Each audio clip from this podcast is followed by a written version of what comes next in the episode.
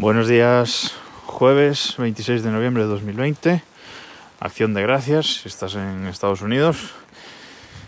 Y este va a ser el primer capítulo en el que os voy a contar eh, toda la domótica que tengo montada en casa, en mi casa y en la que no es mi casa, ya, ya os iré contando.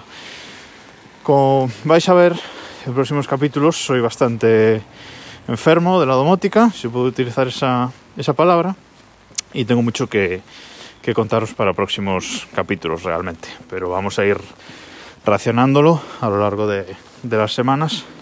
Pero hoy quería empezar con este, con este tema en el podcast. Como muchos sabéis ya, la domótica es un pozo de dinero bastante importante y en cuanto he empezado a, a montar domótica en casa, ya hace bastantes años, al darme cuenta de eso eh, he parado en seco y he dicho no, no puede ser, esto tiene que haber otra forma de montarlo a, a menor coste y sobre todo a bajo coste. Y desde ese día es como estoy montado toda mi domótica. He sustituido ese mayor coste por mayor trabajo. Es decir, monto una domótica de mucho menor precio en, el, en la compra de los componentes, pero a cambio me lleva más trabajo configurarla y montarla. Es decir, no monto ya soluciones o cacharros plug and play, que se suele decir, sino que yo me lo guiso y yo me lo como mmm, bastante más. Ya, ya os iré comentando cómo lo hago. Cuando empiezas en domótica tienes que decidir qué sistema, qué sistema vas a usar. Hoy en día hay muchos sistemas. Ahí pues está la solución de Amazon Alexa, está la solución de Google Home, que por cierto es la que menos me gusta de largo, y luego está la solución de Apple, que es eh, HomeKit. Y también hay soluciones de código libre, como eh, es por ejemplo Home Assistant. Hablaré más de esto en futuros capítulos, pero yo evidentemente, mmm, teniendo todo mi ecosistema de cacharrada en Apple, pues he decidido llevarlo todo a HomeKit. Absolutamente todo lo que monte tiene que poder ir a HomeKit. Eh, a través de como decía, Home Assistant y también eh, el Bridge Homebridge montado en una Raspberry Pi, llevo absolutamente todo a HomeKit. Si no funciona con HomeKit, no me vale. Pero, eh, como los altavoces de Amazon Alexa y los Echo, vamos, son altavoces bastante baratos para lo que ofrecen, calidad de audio, etcétera, pues he decidido que todo tenga eh, una compatibilidad, perdón, directa o indirecta con eh, Alexa para poder manejar toda la domótica eh, si quiero desde un altavoz Eco.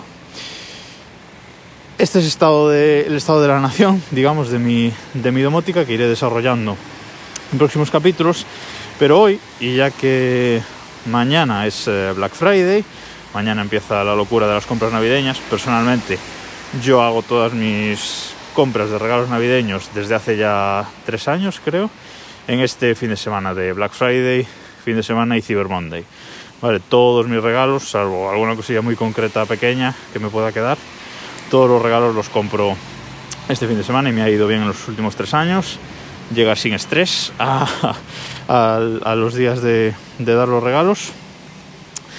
Y como mañana es Black Friday, os voy a dejar eh, en las notas de este programa en el post del, del blog en desdereloj.com barra E0045 una serie de enlaces con, pues, con ideas para regalar de todos los precios. Pero como estoy hablando de domótica, vamos a empezar por cosas sencillas. Y os voy a dejar el enlace de una cámara, la Euficam 2K, ¿vale? que es una webcam eh, fija para, para poner en casa, una webcam wifi que vale, está descontado ahora mismo y vale 28 euros. Es la cámara eh, HomeKit que soporta HomeKit Secure Video, Video más barata que podéis encontrar ahora mismo en el mercado. Ni la de Acara ni leches. Es muy buena. Yo tengo la versión que se puede mover, pero esta fija está también muy bien. Resolución 2K, integrable en HomeKit, en Alexa, en Google Home espectacular. Echadle un ojo porque es de las mejores cámaras para domótica hoy por hoy que os podéis encontrar. Luego, para una buena domótica es importante tener una buena red interna wifi en casa, ¿vale? Muchos de los problemas de la domótica actual vienen por ahí, por la wifi. Os dejo un par de sistemas wifi mesh, sobre todo el de TP-Link, el, el Deco M4, es una solución barata y muy buena para, para tener una red mesh interesante. Y por último, os dejo también un enlace del Amazon Echo Show 8, ¿vale? Sirve como un muy buen marco de, de, fotos, espectacular marco de fotos, pero es que además ahí podemos ver cámaras, podemos hablarle para controlar domótica, como decía antes, y está a 65 euros, casi la mitad de su precio habitual.